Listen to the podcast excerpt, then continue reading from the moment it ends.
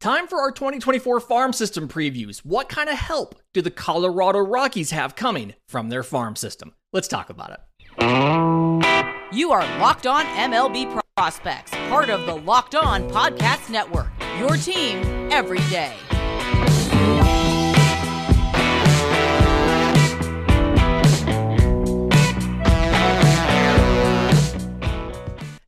Yes, welcome on in to Locked on MLB Prospects, your home for all things minor league baseball. I'm your host, Lindsay Crosby, award winning baseball writer and podcaster. Thank you for making this your first listen every single day. We're proudly part of the Locked On Podcast Network, where it's your team every day. And today's episode is made possible by our friends at FanDuel. Make every moment more. Visit fanduel.com slash locked on to get started and claim your $150 in free bonus bets. Okay, so talking about the Colorado Rockies, a team that went 59 and 103 last year, right? Last place in the National League West. That's why they're first in this show. We're going to go all the way to the winners of the NL West, and then we'll do the American League next week. But looking at some of the top prospects in the system, a guy we've talked about on the show before is Adael Amador, the, the shortstop middle infielder. I want to get to him. But the guy that I'm most excited about in this system, and Uh, I might be the high person on him, which is fine, but Jordan Beck, the 2022 first rounder out of the University of Tennessee, very been very impressed with what he's been able to do. 126 games between high A and double A for Jordan Beck, 271, 364, 503, 25 home runs, 61 total extra base hits. Again, in 126 games, so that is very strong. 73 walks to 142 strikeouts, just a little bit over one a game, 20 of 25 on stolen bases. The thing with Jordan Beck, and you see this with a lot of this farm system, a lot of these position players in this farm system are guys that are very good defenders that Colorado, it feels like Colorado's trying to teach them how to hit. And the image of this at the major league levels Brenton Doyle. He was, I believe, the best defender by outs above average in all of Major League Baseball last year. He also had a bottom five WRC plus or whatever offensive metrics you want to use. Atrocious hitter, amazing defender. Jordan Beck is a little bit different than that because I feel like he is for power hitter that is a decent defender. Uh, he has more, like a higher floor as a hitter. To me, he is a guy that if everything broke could be a 30 home run, 20 stolen base kind of guy, right? He could be a 20 a 30 20 guy. Uh, his swing decisions are pretty good. He does have some swing and miss in the zone, and it's something where again, we talk about natural hitters versus guys who have to work at it. He's a guy that has to work at it again, the good swing decisions are good, but the overall ability to make contact is I it's probably a 45 or so grade. There is risk here. Power wise, though, the power is absolutely there. He has very good contact, especially when he pulls the ball. And a lot of the contact for Jordan Beck is optimized to get the most uh, distance to get home runs out of what he does. Good launch angles, pulls the ball really well. So the power hitting thing is there. He can play all three outfield positions. His speed's above average, his arm's above average. It feels like, especially in this system, there's going to be a better defender than him, and he's going to end up having to move to a corner. He can play either one, the arm is good enough. And so I would imagine he's probably going to do double A to triple A this year. I don't know where he'll start, but either way, I am very high on Jordan Beck. He's not the number one prospect in the system, but he's the most interesting one to me because he has the highest ceiling as far as power potential and ability to to do something special in in Colorado. When you're talking about the top prospects, obviously, like I said, Adael Amador is probably the top prospect in the system. I believe that's who Baseball America has listed. I haven't looked at, the, at their thing recently. But 2019 IFA, they paid him $1.5 million. He did lose some time last season because of a broken hamate bone in his right hand. So opened up in high A, broke the bone in June, came back in August, and was activated and sent straight to double A. And this is weird. His season started off late because of some sort of undisclosed injury. So missed a lot of time. Only got in, it's a nice sample, about 69 games between rookie ball, high A, and double A. 287, 380, 495, 12 home runs, 30 extra base hits, 39 walks to 37 strikeouts, and 15 of 20 on stolen bases. Adael Amador is very much the exception to some of the rules about these guys being very good defenders and not being good hitters. He is a very good hitter uh, from a strikeout and walk rate perspective. He's dropped that every single year. I want to say he he lowered the walk rate from 21 to 23. It went from 13.5%. It only dropped to about 12. The strikeout rate went from 14.5% to 10. So it's legitimately a I've seen 60 to 70 grade hit tool. In zone contact rate 94%. Overall contact rate 89%. Like some of the best grades for the quality of the hit tool in all of the minors.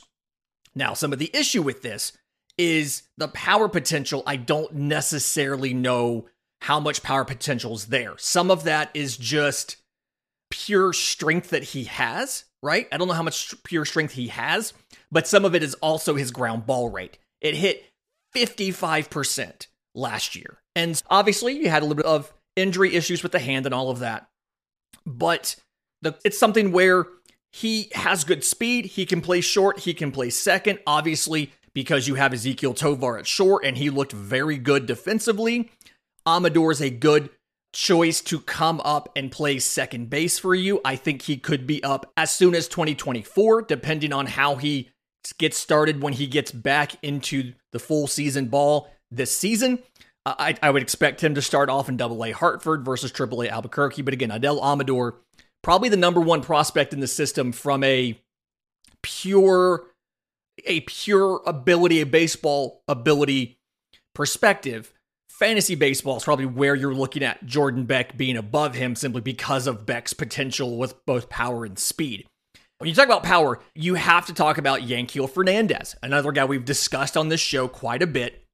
Somebody that 2019 IFA, same class as Amador, but Yanquiel Fernandez only got $295,000.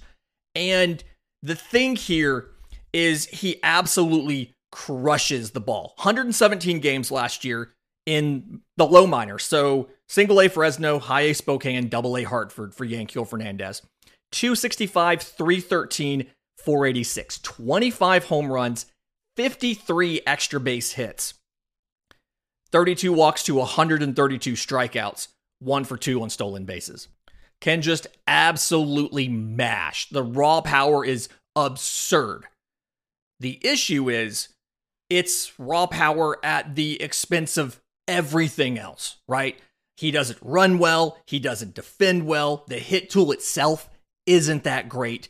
And so, very aggressive hitter and aggressive in a system that's full of aggressive hitters. A lot of these guys are aggressive hitters, and he's still more aggressive than all of them.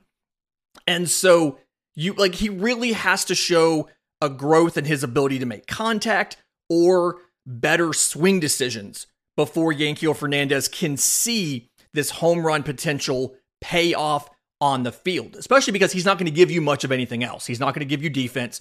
He has a his arm is pretty decent, right? But like he genuinely like, I'm I think I've been maybe understating his issues here. Swing decisions, he swings more than half of the time. There's your aggressiveness, 56%. His contact percentage is below 70%. It's legitimate it may be lower than a 40 hit tool. It's legitimate contact concerns. The approach is way too aggressive. Again, the power is fantastic. Obviously, it'll play up even more in Coors Field, but Yanquiel Fernandez has got to figure that out. I'm not as high on him as a lot of other places in the prospect apparatus. I've seen places where he's the number three, number four prospect in the system. I've got him, if I had to put numbers on it, probably in the back half of the top 10. Uh, but I wanted to at least bring it up because he's going to be one of those players that people always ask about. What about Yanquiel Fernandez? He had a kind of a breakout. Yeah, the production He had 25 home runs and 53 extra base hits. Yeah, he also struck out 132 times. So let's temper expectations a bit here. In just a minute, let's talk about some of the players you might see at the major league level in 2024. We also we already discussed Adael Amador, but there's others. We'll talk about them next, right here on Locked on MLB Prospects.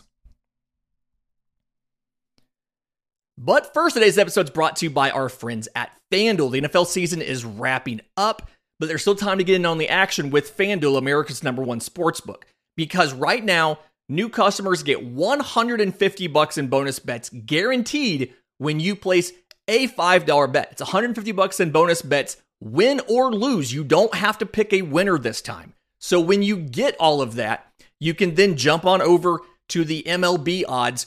Right now, the Colorado Rockies plus 12,000 to win the NL West. This might be one of the tightest divisions as far as the odds go. LA is obviously the favorite. The Dodgers minus 350, Diamondbacks at plus 750, Padres at plus 900, Giants at plus 1000. Rockies are a long shot, but obviously, if you do it, you get it's a little bit of fun there if they have if they somehow end up doing that and winning that. So uh, go to fanduel.com again, fanduel.com slash locked on. Make your first bet uh, to get a $150 in bonus bets guaranteed with FanDuel, the official sports book of the Locked On Podcast Network. Okay, so looking at Colorado Rockies players you might see in 2024. I've got uh, three or four names here. First one is first baseman Hunter Goodman. He's in a really interesting spot, and he's probably not going to be up right away because you're going to need to have some sort of injury create room for him. I'll explain that in a second. So, fourth rounder in 2021 out of University of Memphis, 106 games between AA and AAA last year, and 23 in the majors. So for Hunter Goodman in the minors, 259, 338, 581, 34 home runs, and 64 extra base hits. And fun fact about Hunter Goodman over the last two seasons combined, he leads minor league baseball with 70 home runs. The power is real. 45 walks to 115 strikeouts last year, 0 for 1 on stolen bases. Uh, in his major league call up, didn't go great. Batted 200, 247, 386. One home run, eight extra base hits, although somehow three triples, which I haven't gone back and watched the triples, but I'm really curious how that happened. Five walks to 24 strikeouts, one for one on stolen bases.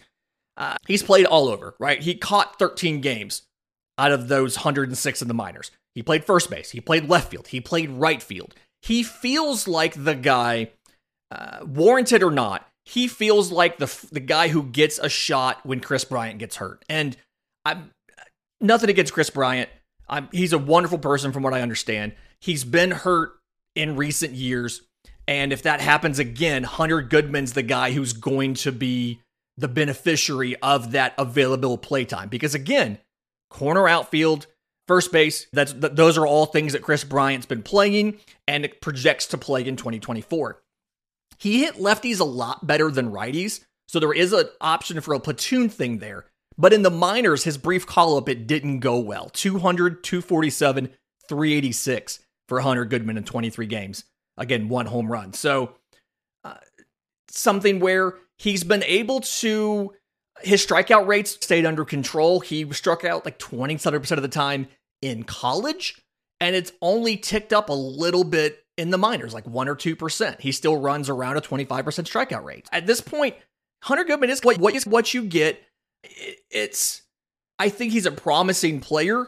I don't necessarily know if he's a difference maker on a contending team, but in a second division team, you can afford to give him some run. And again, he feels like he's your Kris Bryant replacement if or when, depending on how cynical you are, Bryant gets hurt. Left hand pitcher Carson Palmquist is a guy that I've always really enjoyed going all the way back to when he was at Miami and he was the cl- closer. And then they said, no, we're going to move Carson Palmquist to the rotation for his final year. And that's fine. It worked out. So, third rounder in 2022, 19 games last year between high A and double A. And he's one of those weird guys that did fine in Spokane, which not many people do. Combined slash line for Carson Palmquist, 7 and 4 with a 390 ERA in 92 and a third innings. 134 strikeouts, so 13.1 per nine, to 37 walks, 3.6 per nine, and 13 home runs allowed, 1.3 per nine innings. The thing about Carson Palmquist is the velocity isn't amazing, right? His fastball sitting low to mid 90s. He has a sweeper, he has a changeup, but he throws from a low arm slot. He's like a he's almost a pure side armor as a lefty. And so the velocity plays up a little bit because one, he's left handed, two, it's a sidearm slot, so the extension's a little bit better, and the release point's just unusual. It's really low, you get that vertical approach angle, all that good stuff we talked about in the past. Uh, but also, it's just a harder package to pick up, right? Out of the hand, it's harder to pick up what Carson Palmquist is doing. The actual pitches themselves aren't necessarily amazing, but it's the combination of the package, the extension, the release point, uh, just makes it all deceptively funky and, and effective for Carson Palmquist, right? So feels like if things go well when the season starts, he's a guy. Uh, Colorado likes to let guys skip quickly through Albuquerque. He's a candidate to come up from Hartford and make starts, probably a back end of the rotation guy, especially in 24. But you can see the potential, especially if he's only 23 years old, especially if you can get a little bit more velocity out of that or a little bit better movement on some of these pitches. Uh, catcher Drew Romo, uh, a guy I fully expect to debut in 24, the first rounder in 2020 out of high school, 95 games last year between double A and triple A. 295, 317, 445, 13 home runs, 35 extra base hits for Drew Romo, 29 walks to 71 strikeouts, 6 of 13 on stolen bases. The bar is very low for a catcher, right? We don't expect catchers to do much. But he's a guy, one, he's a switch hitter. I feel like he's better as a lefty, but he can bat competently from both. I say that. I feel like he's much better as a lefty, but he can do whatever from both sides. Spent most of the time in double A. Strikeout rate was 20% or so, so you're happy with that. Really good with contact in the zone, got better at not chasing throughout the season. And so, like, power's not amazing, right? Power's average, but one, Colorado, your power, whatever power you have, plays up at Coors Field. And two, again, the bar at catcher is so low for most things. I could see him coming in. If he hit his 90th percentile outcome, I could see him batting 250 to 260 with 20 home runs. Stolen bases really should not be a part of his game. Again, uh, he was six of 13 last year, so maybe stop trying to do it, but five stolen bases feels like it's reasonable for anybody who doesn't have 20 grade speed in this offensive environment. So I fully expect him to debut in 24. I think he'll hold his own once he makes the adjustments to the major leagues that all prospects have to do when they first get called up. A guy to watch for, unrated guy, I expect him to debut in 24 despite some not great stats in the minors. Relief pitcher Angel Chivilli, Angel Chivelli, not sure how you say his name, as is tradition for this show. We're going to get it wrong. But uh, pure reliever, but has some good stuff. Has three pitches. I felt like they probably could have tried him as a starter, and they've kept him in relief. Fastball has great velocity, sits around 99 or so, has some some some good run to it to the arm side. Throws a tight slider. He can get a swing and miss on it. He can get guys to chase it. So he can throw it in the zone and you won't hit it, or he can take it out of the zone and you'll chase it. And then has a changeup that moves like a splitter, sits in the mid 80s. He's only really in two velocity bands because the slider and the changeup are around the same speeds, but again, they have different movements. And then fastball works really well with that arm side movement to help prevent homers and things like that. Guys with pure four seamers struggle in Colorado in this farm system, and it feels like Chivilli's technically throwing a four seamer, but the movement that it has, I feel like it survives a little bit better. So, uh, again, some some iffy stats in the minors. Oftentimes with relievers, you'll see that you get blown up one time and your slash line's messed up for the year. But a guy who I feel like is going to be able to debut in 2024 and should be an effective at least medium leverage option who could move into a high leverage option as he gets familiar in the majors. In just a minute, let's talk about some of the lower level prospects. Guys, we don't expect to debut in 24, but guys you should know about out of the system, including our dart throws. We'll talk about them next, right here on Locked on MLB Prospects.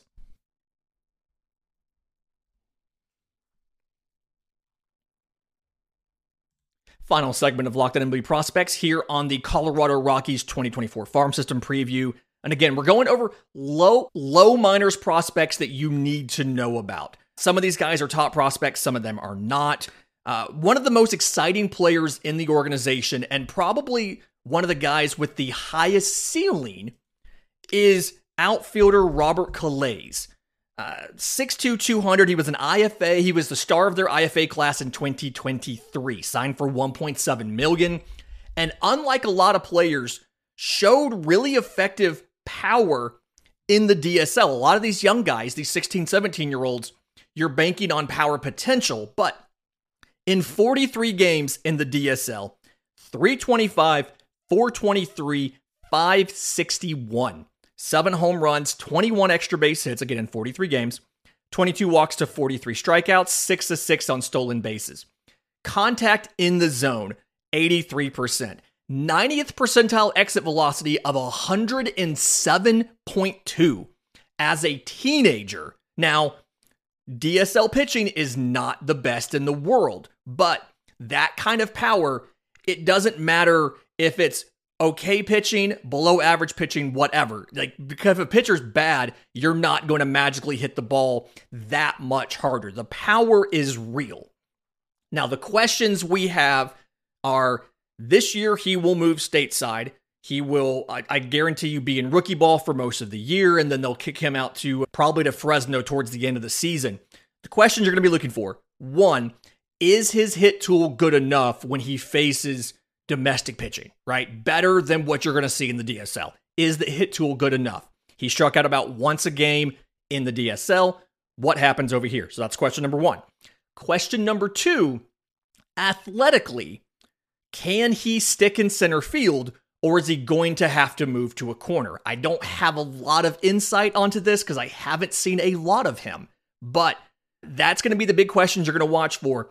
Probably has, again, the highest upside of anybody in this class, but there's so many questions like you have for every guy that comes out of the Dominican. Pitching, top prospect Chase Dollander, you're going to see him actually pitch at an affiliate this year. The number nine overall pick last year out of Tennessee did not pitch. It's a really interesting four pitch mix that, again, we did not see after the draft. Four seam fastball sits mid to upper 90s. He can touch 99 with it. He's got a cutterish kind of slider, sits in the upper 80s. He's got a, a, a changeup in the mid 80s, got some decent fade to it, and an upper 70s curveball with some two plane break. So he's got four different velocity bands there because he's got upper 80s, mid 80s, upper 70s, and mid to upper 90s. He's got different directions of movement the fastball, the cutter, the changeup, the curveball, lots of different. He has all of the tools. His 22 in college was much better than his 23, and we don't know why. He didn't pitch after the draft. Again, we don't know why. The easy speculation to make would be there was an injury that he played through in college and was rehabbing after the draft. We don't know anything. That's all speculation, but we'll get to see him next year. Watch for him.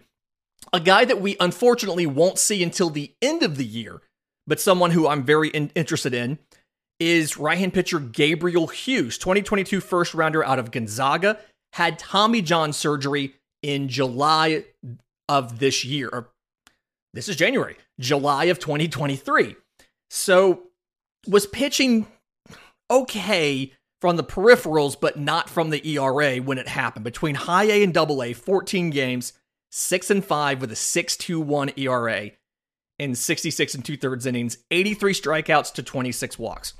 But again, Tommy John, so when he comes back, probably towards the end of the year, what does the stuff look like? He was a fastball, slider, cutter, change kind of guy. What does it look like when he comes back? I don't know. But Palmquist, Dollander, Hughes are probably three of the pitchers with the highest potential ceilings amongst most people that are in this system right now. Not everybody, but a lot of them there. Talking about guys who missed time, Jordy Vargas also had Tommy John surgery, another right handed pitcher in the system. He had it in, I think, July, and they've already said he's going to miss all of 24. So you may not see him until 25, but another, he's a fastball, curveball, changeup guy. Another guy you'll, you'll see maybe on a mound end of the year, probably in 25. Cole Carrigg is a really interesting prospect because I don't know what he's going to play. He fits that role we talked about earlier of they take super athletic defenders and try to get them to hit, right? So, second rounder out of San Diego State got 36 games between rookie ball and A ball, and he did hit in that small sample 350, 408, 600, five home runs, 20 extra base hits. Again, 36 games, 20 extra base hits, 13 walks to 33 strikeouts, 13 to 16 on stolen bases.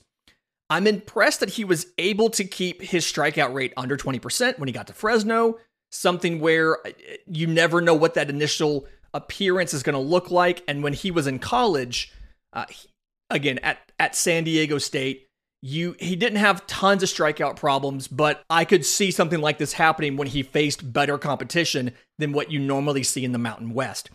The reason I'm curious to watch him and see what happens is I want to know where he's going to play in his debut in those 36 games, and these numbers don't quite add up exactly to 36 because of guys, because of him playing multiple positions in a game, but 15 games in center field, 10 games at shortstop, seven games at catcher, and five DH appearances. So he played center field, shortstop, and caught like all up the middle premium defensive positions. So I'm really curious to see what their plans are for him and how they're going to use him in 2024. Because depending on where he settles and where his bat comes in, he could be a very valuable piece of this team. And you have a lot of guys here who have dabbled in catching. Hunter Goodman, like we said, he caught 13 games in the minors this year. Two guys to watch out for, kind of the dart throws here that they're not rated on prospect lists that I've seen, but based on their stuff, based on their performance last year, you could see them hit prospect lists this year. Uh, a lefty and a righty. And I know the concept of a Rockies pitcher hitting the prospect list seems ridiculous, but let's just go with this here. So, Michael Prosecky, lefty, 2022 sixth rounder out of Louisville. He converted to starting. He was a reliever for the most part at Louisville, converted to starting last year, spent most of the year in Fresno, 21 games put up a 2.72 ERA. Completely just blew past any innings limits that he or any innings maxes that he had before. Just was a full-time starter. Throws a four-pitch mix, so he's got everything. None of them are amazing from what I've seen. Some of that could just be some of the camera angles and things like that, but really interested to see what they can do converting him from a reliever to a starter. Does he stick? Where would he come in a rotation? If he were to make MLB. Intrigued to watch Michael Prosecky this year. Another dart throw kind of guy here. Right hand pitcher Jarrod Cande. I'm assuming it's pronounced Candy, C A N D E. Assuming it's pronounced Candy. 2021 17th rounder out of Florida Southern.